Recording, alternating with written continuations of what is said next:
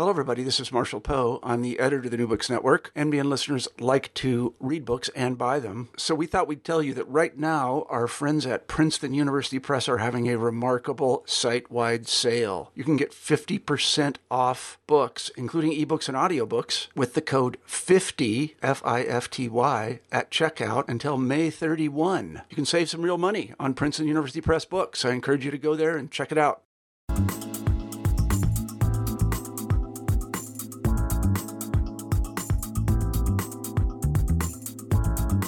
Hi, this is Rebecca Buchanan, host of New Books Network, New Books and Popular Culture, and today I'm here with Alex Wade, the author of Playback, a genealogy of 1980s British video games. Hi, Alex. Hi, Rebecca. Thanks for having me today. Yes. So I'm wondering if you could start out by talking about how you got interested in this topic and, and why you wanted to write this book. So I think this probably goes back to my undergraduate days when I was uh, studying at, at Keele University in, in the UK. And I was it was I was doing a sociology uh, undergraduate degree, and I was going through all the normal stuff that you know sociologists go through, like population and class and things like that. And I just I just thought, well, one of the kind of um, hints that you get about you know writing about things is write about what you know. And I thought, well, I've, I've played video games all my life, so I'll write about games. And I wrote a dissertation on it, and um, it won it won the best dissertation prize for sociology in that year. And after that, I took it forwards, and I wrote my doctorate on on a similar kind of topic around games. And I could see even at that point there was kind of there was a lot of stuff around history and games that wasn't that wasn't been explored, and I, I touched on it in my doctorate, um, and then I, I took it forwards from this book. So the the inspiration really comes from the fact that it's it's such a massive topic, but very few people will will kind of um, will explore it. And in, in, actual fact, although this is a book about uh, UK video games, most of the interest does seem to come from the US, which is which is strange.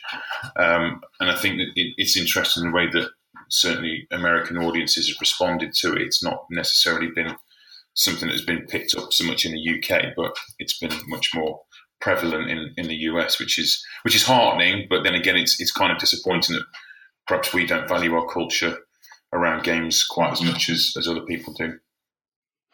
Right. I thought that, and you talked about that a bit about how most of the scholarship is written around gaming in the United States and not looking at gaming in the UK or outside of the United States. So that sort of gets at that idea as well, it seems. So you start out with um, sort of setting this up and talking about habitus and talk, looking at sort of bedroom cultures and, and the different avenues that you're going to look at. So, is there anything you want to sort of start out by sort of grounding us in that sort of framework that you look at as we start to talk about the rest of your book? Well, I think I think the most important thing is to say, going back to what you just said about kind of US gaming and, and things like that, and, and there's so many narratives in that area that there is that there is a prevalence of a US, and it, it's unfortunate, it's, it's, it's Japanese or US centric, and that's because the hardware and the software commercially has often been seen as, as being from those areas. And you have people who will write. Mark J.P. Wolf writes some wonderful stuff on on gaming, um, but it does have that. Well, the 2014 book that he wrote before the crash does have a very kind of US centric view, whereas for us in 1983 video game industry was kind of collapsing in the US, but in, in the UK, it was kind of taking off in a big way there. So I think it's important to see that there are different types of histories. And so when I'm coming at it from a kind of a genealogical perspective, it's really about the fact that it's it, there are many histories around games, as there are about everything, and it's not just one that should be seen as dominant. So this was to kind of repurpose that, I guess. And there are a lot of people that you know in Australia and across Europe that try to do the same thing. But I also think that it's important to speak to those kind of major areas as well, like Japan and the US, and not um, understate the amount of influence there is there. And I think that that really comes through in, in certainly in the first and second chapters. You talk about where the game comes from, and it is, you know, video games originated in the US. So what I've tried to do is bring an international angle to it, and it's that kind of habitus. So people who were involved in, you know, railway or railroad clubs in the US, and they were working on you know uh, nuclear weapons programs. So it's it's really to say that yes, it, this is specifically British, but it's a British take on you know what is US culture, I guess, in that respect. So I think it's important to that was really the grounding of that book. It's not just the UK. It's meant to be a kind of bringing everything to bear on on the UK and understanding where it started and kind of where it's going as well. Right. And so can you talk a little bit about to the um could you talk a little bit more maybe I should say about that history and sort of how you historically position the UK you talk a bit about you know the moral panic and that kind of thing can you talk a little bit about that sort of context and grounding yeah, sure. So Martin Amis is one of our um, you know greatest right, well, greatest writers since the late twentieth century, and I think in 1982 he wrote something called Invasion of the Space Invaders, and this is quite a. It's I say it's not it's not rare. It's an uncommon text, and it's actually something that Martin Amis himself kind of disavows. So he's he doesn't really list it in his you know his publications, and he he he won't talk about the book. And yet it's it's a wonderful text, beautifully illustrated and in there, he, he has a forward by Steven uh, Spielberg as well. He was very into gaming at that time as well. And so he's he's one of the kind of early people who's positioning arcade games certainly within that that context. And for us in, in the UK, when we were playing games, the arcades or the amusement arcades where video games were located would be the kind of place where a lot of these moral panics, as you call it, would would happen. And, and that's the kind of thing we talk about. that's, that's talked about in the book is the fact that people would, especially young people, would hang around in these arcades, and they wouldn't just be for games. They would be, you know, places where they would smoke. Um, they would um, take drugs, for instance. There's, there's, you know, there's, there's, lots of studies on those kind of things. But eventually, it got it, it kind of got out of control. So it became the fact that you know, it would you know, children would be seen to be doing kind of illicit acts with all kinds of people to get money. And one of the things that is actually in, in the book that that um, George Foulkes, who was an MP at the time, he was a member of Parliament at the time, he said that a, a, a, ch- um, a child had, had undertaken an act with a with a member of the clergy so that he could get money to put uh, money into arcade games. But this was where the locus was. So, you know, these were kind of Al Alcorn talk, talks about being naughty places where interesting things might happen. And that's the focus of the kind of moral panic. But the transition to a new technology is something that, you know, we see all the time. So, although with arcade games it was seen as something potentially dangerous, we see the same kind of thing with social media now and the way that our kids use it. So, these kind of things are replicated over generations. And those are the kind of points that I tried to make that, yes, it, it could be seen as dangerous, but our reaction to it is just as dangerous as well. So that was one of them. And then there, there's, there's, several other kind of things around that. So the arcade is, is one of the key moral panics, but then also these arcade games would be converted onto um, hardware, computers, um, and they, basically they'd be copied, and there wouldn't be any um, notion of, of, There is a notion of copyright, but it seemed to be ignored by a lot of lot of coders, and they would, you know, effectively have to negotiate with industry people around that. So there are a lot of angles around that. People spend a lot of time in their bedrooms playing games. Of course, that happens with kids now, and that's what was happening then. So you can see a kind of you know, through 40 years or 30 or 40 years of history, the more things change effectively, the more they stay the same. Right, yes. And, and I say that too as I have my son upstairs playing. Yeah, Fortnite is the, the new big, I don't know in the UK, but in the US, it's Fortnite, right? Um, but so can we talk a little bit about that bedroom culture? Because I thought how you sort of brought that in was very interesting in the work that I do. I look a lot at girls at bedroom culture, but you sort of you know you sort of also apply that to video gaming which becomes often a very male centric topic so can you talk about that idea of bedroom culture and how you sort of talk about that in your book sure i think one of the interesting things is Erving Goffman's one of the, you know the, one of the US's great sociologists, and he talks uh, about the kind of secret consumption that goes on within bedrooms. And expressly, you know, Goffman would be talking about that as being um, what young girls, so young young women would do. So they might be, you know, thirteen or fourteen, and the same kind of thing applies to the the Centre for Contemporary Critical Studies in, in the UK. Quite often, those bedroom cultures, as you, as you rightly say, were were looking at, at girls in a kind of hidden culture that would go on. So the posters that would be on the walls, the access to, to to you know telephones and things like that, so they could arrange dates with with with girlfriends and with boyfriends as well. And it, it, was strange to see that actually when, when you go back to that literature and it's such a rich literature and there's so there's so much wonderful stuff in there that actually that's the study around kind of bedroom cultures ends pretty much just as the kind of as bedroom coding takes off. So for so for us in the UK, bedroom coding is a big thing. So what happened was, you know, usually it would be young males, and they could be between, you know, thirteen and nineteen. So they would still be at school. They'd effectively go into their bedrooms and play games, and then they would learn how to code them as well. So they'd learn how to program these games, and they would spend hours upon hours kind of integrating with the technology that was there, um, and then programming these games individually maybe send them off to publishers, and then when the you know the publishers was, would then you know sell them on. So you have this kind of very private activity, which is which is very close to a cottage industry. You know, very kind of close relationship with the means of production and the actual product at the end of it. But then that becomes very public in the sense that it's it's promoted publicly through publishers. But then you have the magazines at the other end as well, who are also advertising it, reviewing it, pushing it, doing those kind of things. So it, it's really interesting that it was just at that point. I think that was really the key thing for me that that kind of habitus, if you like, was was kind of ignored by by scholars in many ways. And I think that, that was a real shame because there was a massive opportunity for for looking at this very rich rich area. But it's also it's also worth mentioning the kind of gender angle here because during the 1980s there were a lot of uh, there were some studies done on on girls and gaming, and it was at that point it was pretty much a 50-50 split. So, you know, girls would, would game.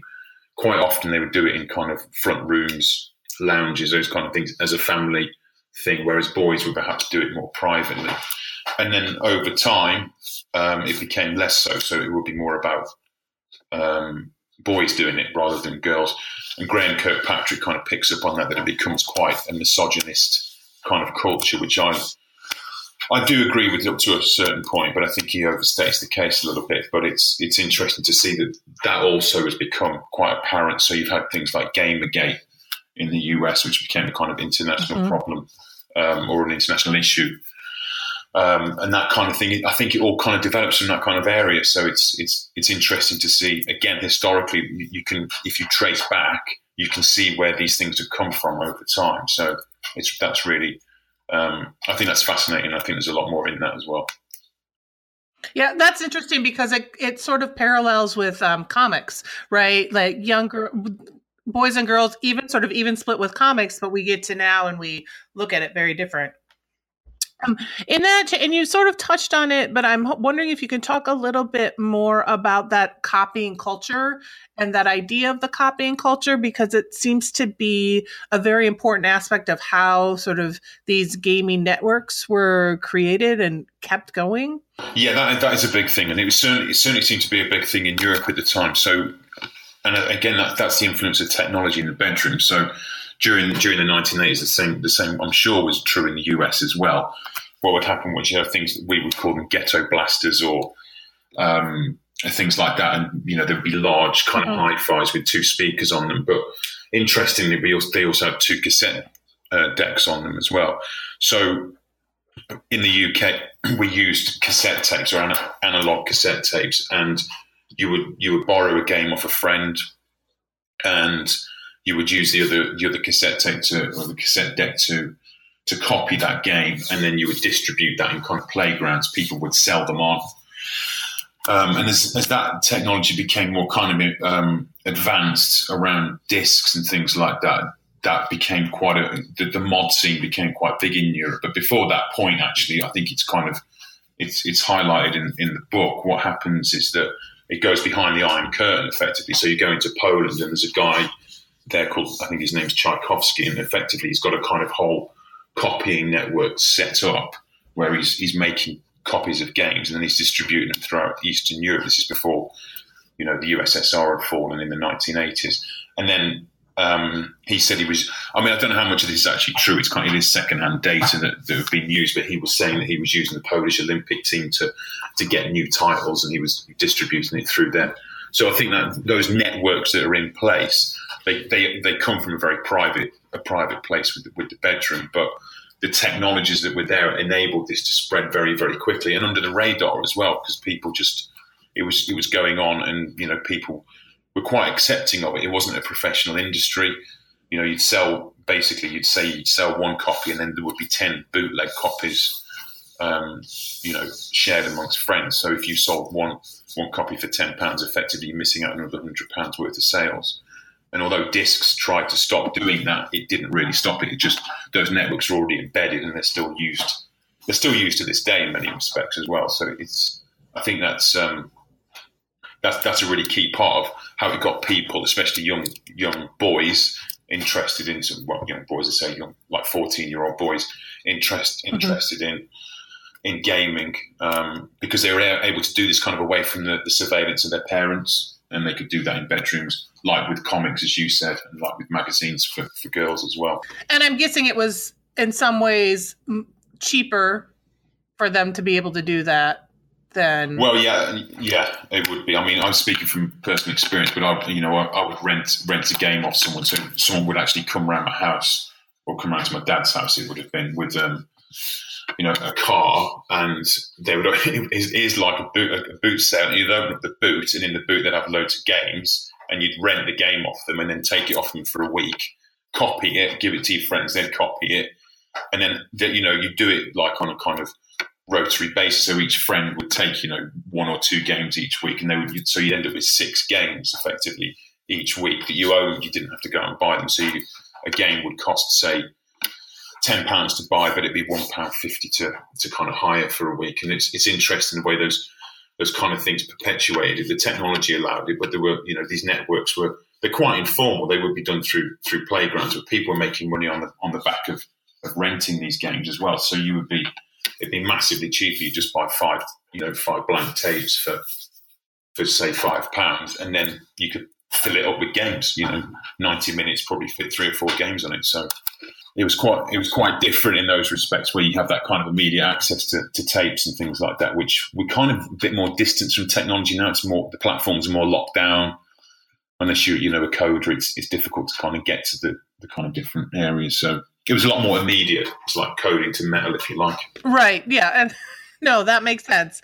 So and you move from so this bedroom culture is really important and, and you brought this up earlier but i'd like you to talk maybe a little bit more too then you move into the arcades right? And and what that means and and so that subculture and so can you talk a bit more about that and the importance of the arcades in your work? Yeah sure. I think one of the things is that it's starting to be picked up in some of the literature and i mentioned it in there but i think it's becoming kind of more evident as as as time goes on is the fact that um, although these were these were places effectively that were um, based around kind of moral panics, and that would be the same in the US as it would be in the UK. But it was it was mm-hmm. also the fact that these were also places that you know were embedded in, in other areas as well. So I give the example of Rand Corporation, where people would play war games underground. And you know what? For me, I'm really asking what's the difference between you know elites kind of doing it at Rand, these very clever people probably bring to elite US universities, and then people, um, kids, and not just kids, but all kinds of sections of society would be doing it in arcades. They would effectively be using games like Missile Command or Defender, which give this kind of very Cold War kind of paranoia feel to, to the whole um, to the whole kind of culture. So if you, if you watch if you watch War Games, for instance, it's got that kind of thing mm-hmm. that's attached to it. The, the, the, original, the 1983 original, not the, not yes. the remake. Um, and it, no, the good one. one. Yeah, the original. So that is really that's. I mean, I think that's really the key thing here. That this this technology is, is not just it's not just a subculture that is causing a moral panic, but this is a a subculture that's come technologically from a, a global panic, and it is effectively driven by Cold War technologies. And it's not just to do with the technology that's used on screen or the development of the games, but it's the content of those games as well. So Missile Command is about um, protecting cities from attack. Um, and then you've got Space Invaders, so you've got you know aliens coming down and that kind of you know the, the B movie kind of thing that comes from that you know aliens you know attacking the world, which is something that was you know which never really goes away. But it, it, was it seemed to be the late late 20th century was very much into that kind of thing. So it's not just kind of one area of subculture. I think there's lots of things that feed into this, and I think that kind of that influence of technology. I don't want to say it's, it's technologically determined, but you can't underestimate the influence that humans have when they they use technologies in certain ways. And eventually, all technology is going to be used for either sex or games. That's what happens eventually. You know, the same happens with the internet. You know, it's it, it all, all, ultimately be, always becomes about those kind of things, very kind of base things, and usually around enjoyment. And it doesn't matter whether you're you know someone who's trying to prevent or start a nuclear war, or someone who's you know looking to waste a few a few coins passing the time, it almost always just come back to games and, and, you know enjoyment and war games are one of those areas. So, and you mentioned sort of you talk about sort of what it comes back to, but you also in this chapter um, talk about sort of gambling and sort of arcade games and wealth and employment and sort of that idea of gaming the game. So, can you talk a little bit about that too and how that applies to your work? Yeah, sure. So that I mean that, that's really really interesting because what would have picked up on there is that I did some kind of uh, primary interviews with people who worked in in arcades during the 1970s, 1980s, and what they were saying was that this that you would have over time, and this would start saying Victorian Britain, that amusement arcades were places where people who were who, who were working all of the time would go to spend their time. So eventually, I think in the, in the late 19th century, the UK government said you can have kind of certain times off. So you can have holidays, um, mandatory holidays, like bank holidays, we call them here. So big public holidays where people have that time off. And they would go to these places like Blackpool, for instance, or Southend, and they would spend time spending money. And originally, like at that point, so you know, 130, 140 years ago, that would be around gambling, and a lot of those were about, you know, the the joy of the carnival, if you like. So people would go there, and it wasn't really the fact they were spending a lot of money, but they would be spending uh, a certain amount of money on leisure. So the same kind of thing becomes apparent when you think about places like Las Vegas, for instance. You know, people go there and spend money. Um, in the pursuit of either getting money or just for the, the sheer enjoyment of just, you know, experiencing kind of carnival and excess, as Bataille would say. And when I when I kind of met with these people, they were saying that it, it was almost uniformly when they were um, kind of growing up that they would have started in these kind of electromechanical. So they would start with pinball, and pinball was was a really really big thing in the US, and that would have started out as a as a gambling game. And as the laws changed over time, um, like in Chicago and New York, for instance, you know, it would become more, less about luck and more about and more about skill. And I think eventually it was it took it took New York an awful long time to get to the point where they would allow machines like pinball to actually give credits back because they were always seen as gambling. And that's the hook, really. So gambling is the hook, and a lot of those things that know, talk that those people talk about there is a fact that they would start off by gambling and then they would progress to games. But those things around those methods of gambling never really went away. So one interviewee was saying that you know he would um, he would kind of game different games. So he would look to see which which gamblers were going to pay out, and he would um, he would play that gambler, he'd play that machine, and he'd wait for that when that machine paid out. He'd take that money and then he'd put it into the arcade, into the video games. And also, there's I think there's an example from there who's who's saying that you know in change machines you could you could kind of make a block of ice, effectively look like a fifty pence piece, put it into a machine, and you get money out. But the interesting thing was they wouldn't just steal the money; they wouldn't just take the money from there. What they would do was they would put the money back into the into the arcade machines so what you what you have is a kind of internal economy, if you like. The money never really goes out; it just circulates, even though basically people are stealing, but they're only they seem to be only stealing from each other in many respects. So it's it and it is that that thing kind of applies in many in many in, many kind of walks of life. Certainly in sociology, you say that people, you know, poor people effectively steal from poor people, and rich people steal from you know rich people, and that's how that works. It becomes very kind of incestuous maybe too strong a word, but it's certainly kind of inward looking. And that I think that's those kind of dynamics are interesting. And all of those people that I interviewed there, they started gaming in the 1970s and gaming and gambling, and they're still doing the same thing today. And they still love both of them. They still love gaming and they still love gambling. It's one of those things that really hooks you. And I don't really want to talk about addiction because I'm not really an expert of it, but you can see that that is a kind of the habitus, if you like, that Bourdieu talks about. Is it's ingrained in them and it's reproduced over time. They can't let it go. Even that the professional gambler who was, he was, you know, putting in maybe three thousand pounds on every trip to from Portsmouth to Bilbao on a on a, a ferry. So his professional gambler be earning a lot of money. He's taken two hundred and fifty thousand pounds of, of his own money and put it into a video game arcade. And that kind of investment is just you, you can't.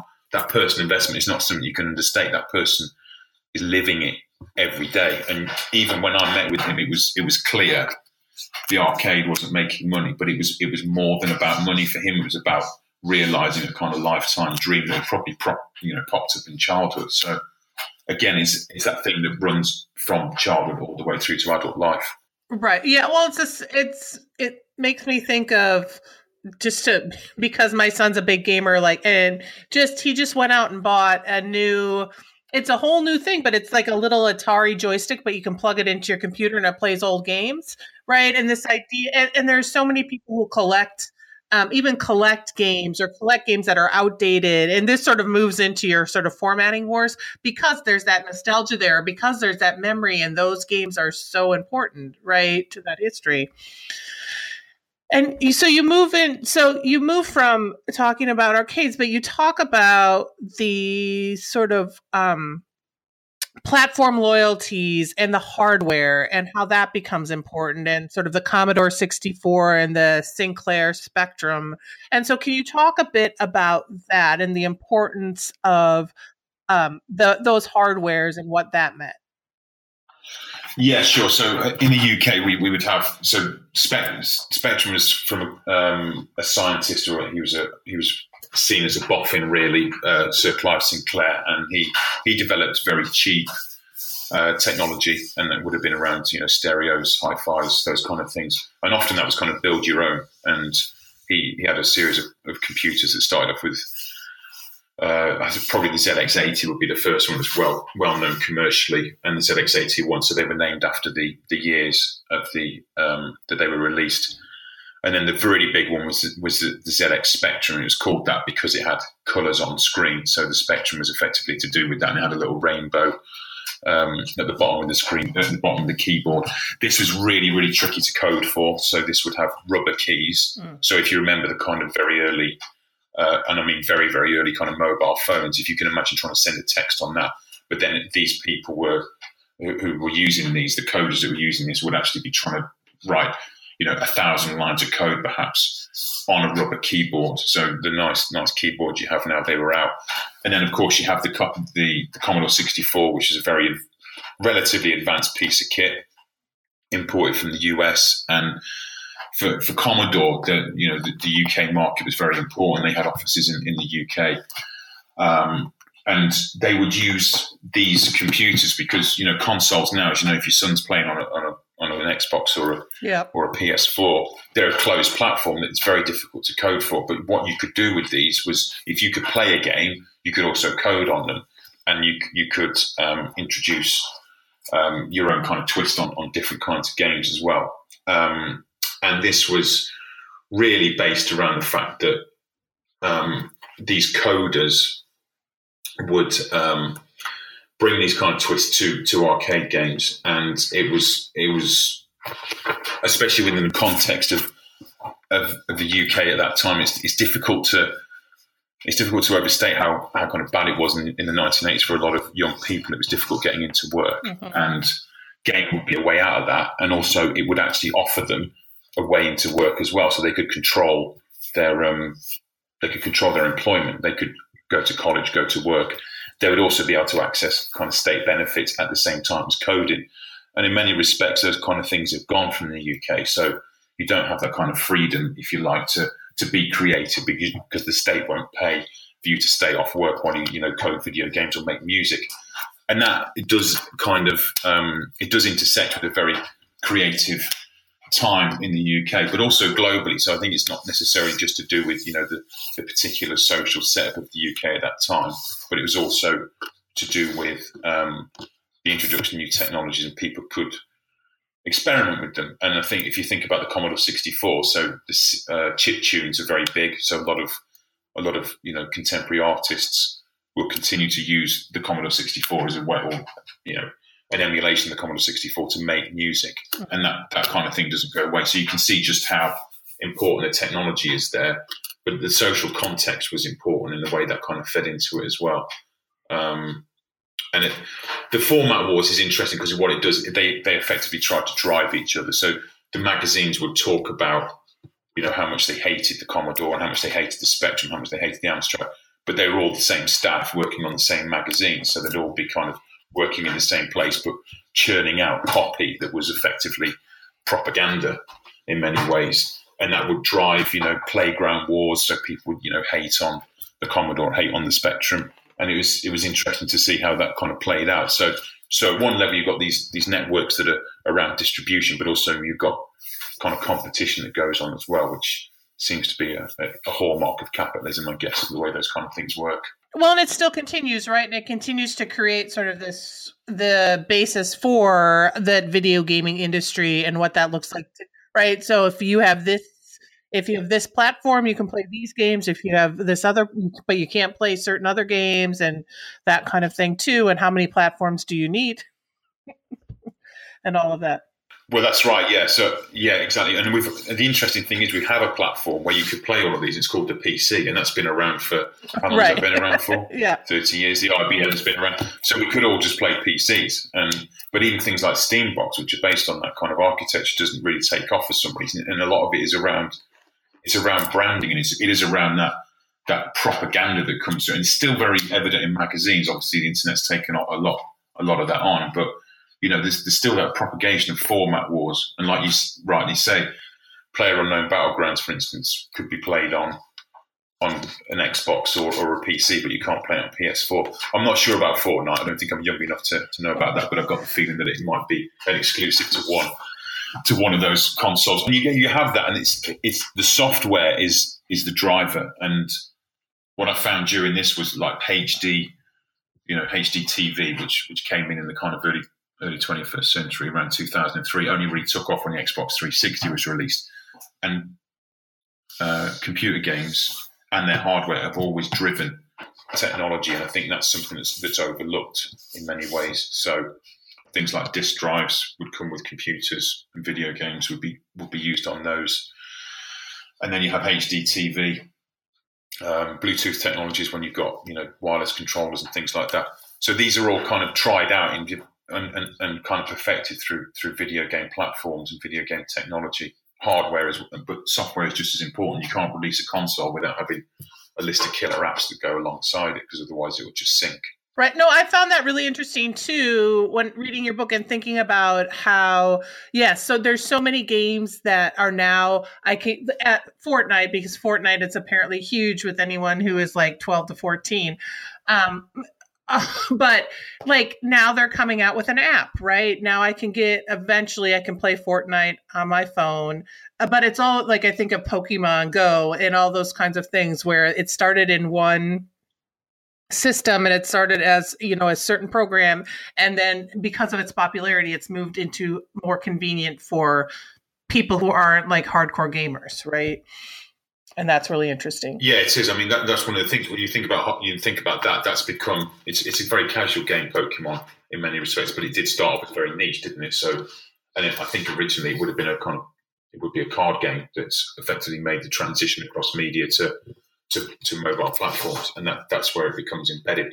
And in fact, now more people play games maybe on Facebook or on mobile phones than they would on on consoles. So gaming's mainstream. It's not you can't look at it any other way, and yet it still has that kind of a kind of you know quite a bit of a dirty attachment to it, I suppose. And it's it's interesting the way people say, "Oh, you're a gamer," or "So what do you do? Spend all day in your basement playing games?" I mean, that's that's that, that's sometimes how it feels. Even even now, you won't put it on your CV. I'm a gamer, but you might say I'll go to the cinema to watch films. So yeah, it's interesting.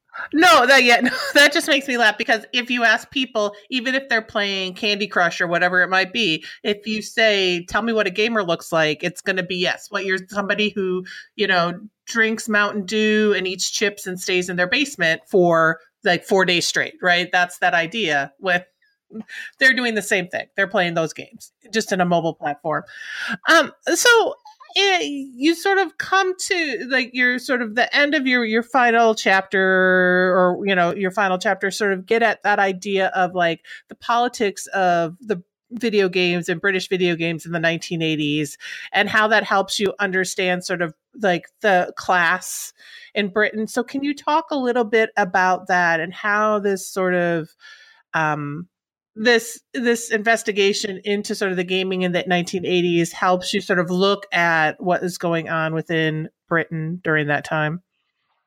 Yeah, sure. I think I mean Hampstead is one of the one of the the, the, the games that I talk about mm-hmm. there. So uh, that was a, that was a text adventure, and you know you would start off in a very what would be a very it sounds very stereotypical looking back on it, but it would actually be very typical for a lot of people at that time that you would be in a a, a poor council flat in, in London. And, London at that time was perhaps not the same city that we, we understand it to be mm-hmm. today. So it was during population decline, a lot of a lot of areas that were in poverty, and you would start off there. And this would bring home that fact through video games that this is you know this is a, a typical or certainly not untypical way of living your life. And you, I think one of the things you have to remember is that the coders at that time they would actually be doing that. So as I said earlier, they might be supported by state benefits, but they weren't sitting around kind of, you know, drinking alcohol all day. They were trying to do something constructive with their time, and that's that's one of the things that they were doing there. So what they would, you know, they would code these games, but these were the kind of narratives that they would live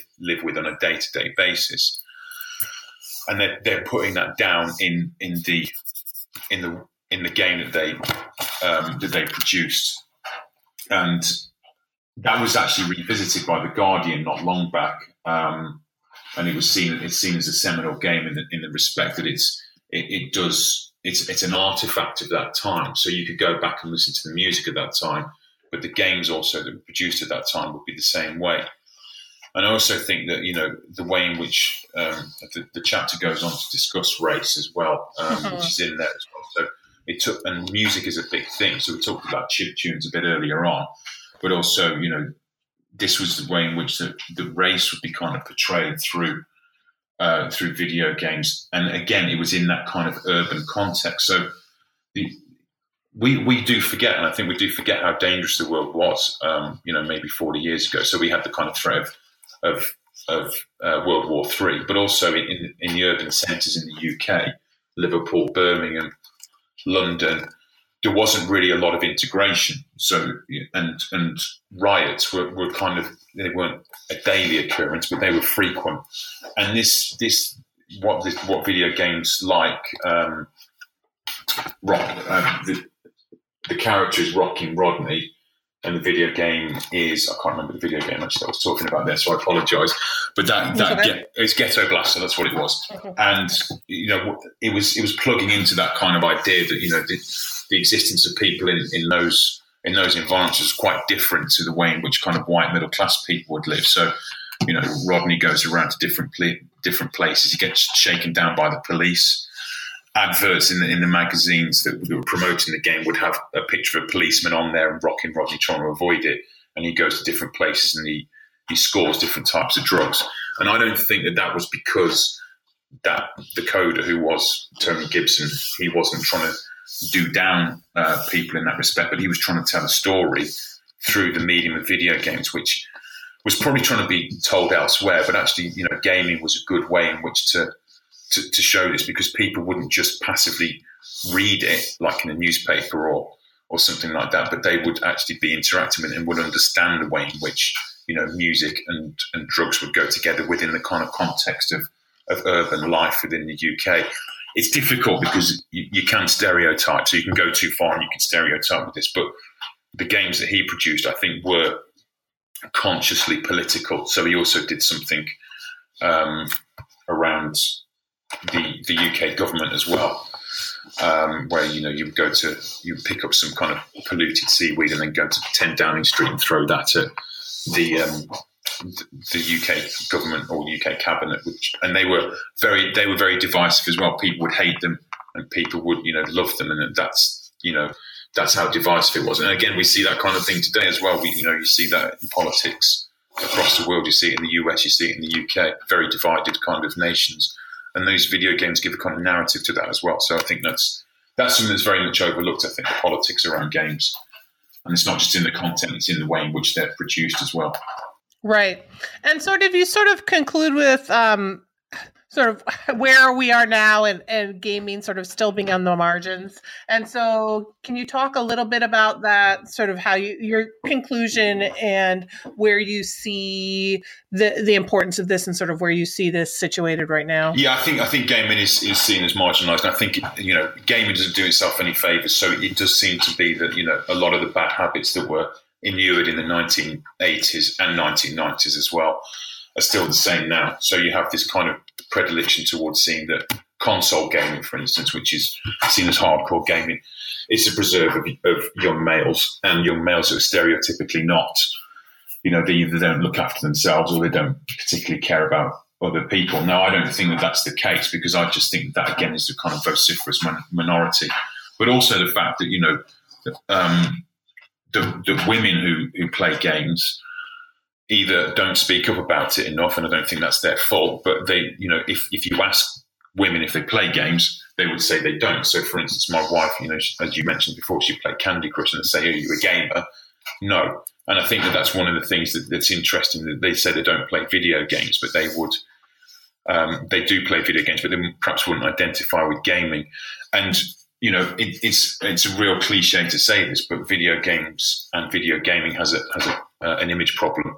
So EA, for instance, those economics around games that we talked about as well, you know, have these internal economies in arcades. Well, Electronic Arts introduced loot boxes into Star Wars Battlefront, and what they're doing there is they're saying, well, you can play Darth Vader if you want, but you, you have to spend either two thousand hours getting to that point, or you can, you know, spend two hundred pounds, for instance, unlocking that, and that that kind of thing, that that abuse of gamers creates a, a, very kind of toxic atmosphere between the publishers and the gamers, and that that comes through in the way in which they seem to be very. They're very critical of games, but they're also very critical of other people, and it's, it's, it's a very defensive kind of attitude that they take towards towards other people. So forums that you go on gaming forums can be quite they can be quite nasty and quite toxic, and there is amazing criticality. Now, some of that is to do with lead time, so the fact it takes so long to develop a game, but some of that is a cultural thing, and it's going to take.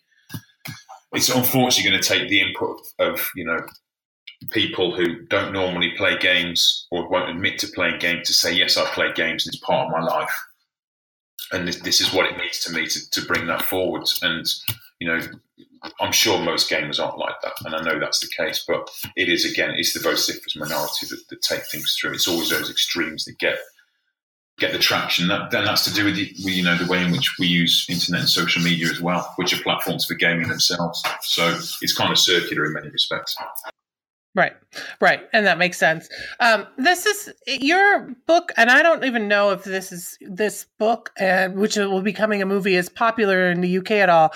Um, Ernest Cline's Ready Player One. Okay, yeah. Do, do you know that book? Yeah, I've read, I have read that book. I read it a few years ago. Yeah. Yeah, it's coming out here in a couple of weeks as a major motion picture. But when I was reading your book, I thought of that, even though it's a novel, right? Because it it sort of harkens back to sort of this 1980s video gaming, and even though it sort of moves into the future, so I wasn't sure if it had come if there's talk i don't know if it's going to be released in the uk or not um, but it's got that similar sort of like that nostalgia to move back to the 1980s gaming or at least have that knowledge of that 80s sort of gaming culture I think you know there's, there's a couple of interesting things there. So the, the, university that I work at in Birmingham is where they where they filmed some of those scenes. So early on in the filming, they were they were filming uh, in Birmingham because it's it's the closest thing to uh, how Ohio looked in the 1980s. So I guess that's I don't know if it's a good reflection on Birmingham or not, to be honest, but I, I, don't know how Ohio looks like. Um, but it's also interesting. It's directed by Steven Spielberg, so um, and he he, done, he had already done the foreword to Martin Amis's Invasion, the Space Invaders. So he's very he's always been very into games. So I think that he you know in, in the in the 1980s he had a, an arcade machine in his office. You know, so you would go to go to see him in Hollywood or wherever he was, and he would have games there. Um, so that takes it through. I, I do try I mean I've tried to kind of I don't know if it actually comes out, but I do try to avoid a kind of nostalgic look at this. So you know I, I do I do feel that you know when I've just talked about being critical about games, the, the industry itself is its own worst enemy, but it's also the fact that um, I don't really want to bring that nostalgia to, to play on it. I want to look at it with it through a critical lens and and seeing it in that way. And I feel that Cline's novel it it bring it's name dropping in many respects. It's bringing a lot of those kind of things out, and it will be. It cashes in on that kind of 1980s nostalgia. So we're all getting older now. So we're all you know, buying Super Nintendos and Japanese sports cars and things like that as we go through our midlife crises. And one of those things is that you know we go back to the 1980s when you know Ghostbusters was around and Back to the Future, and it's it's wonderful and it's cozy and it's it, it reminds us of our childhood. But uh, again, I, would always say that I, I think the world then was as dangerous, if not more dangerous than, than it is today. So I think that it's kind of misplaced that nostalgia. I do feel that that's the case.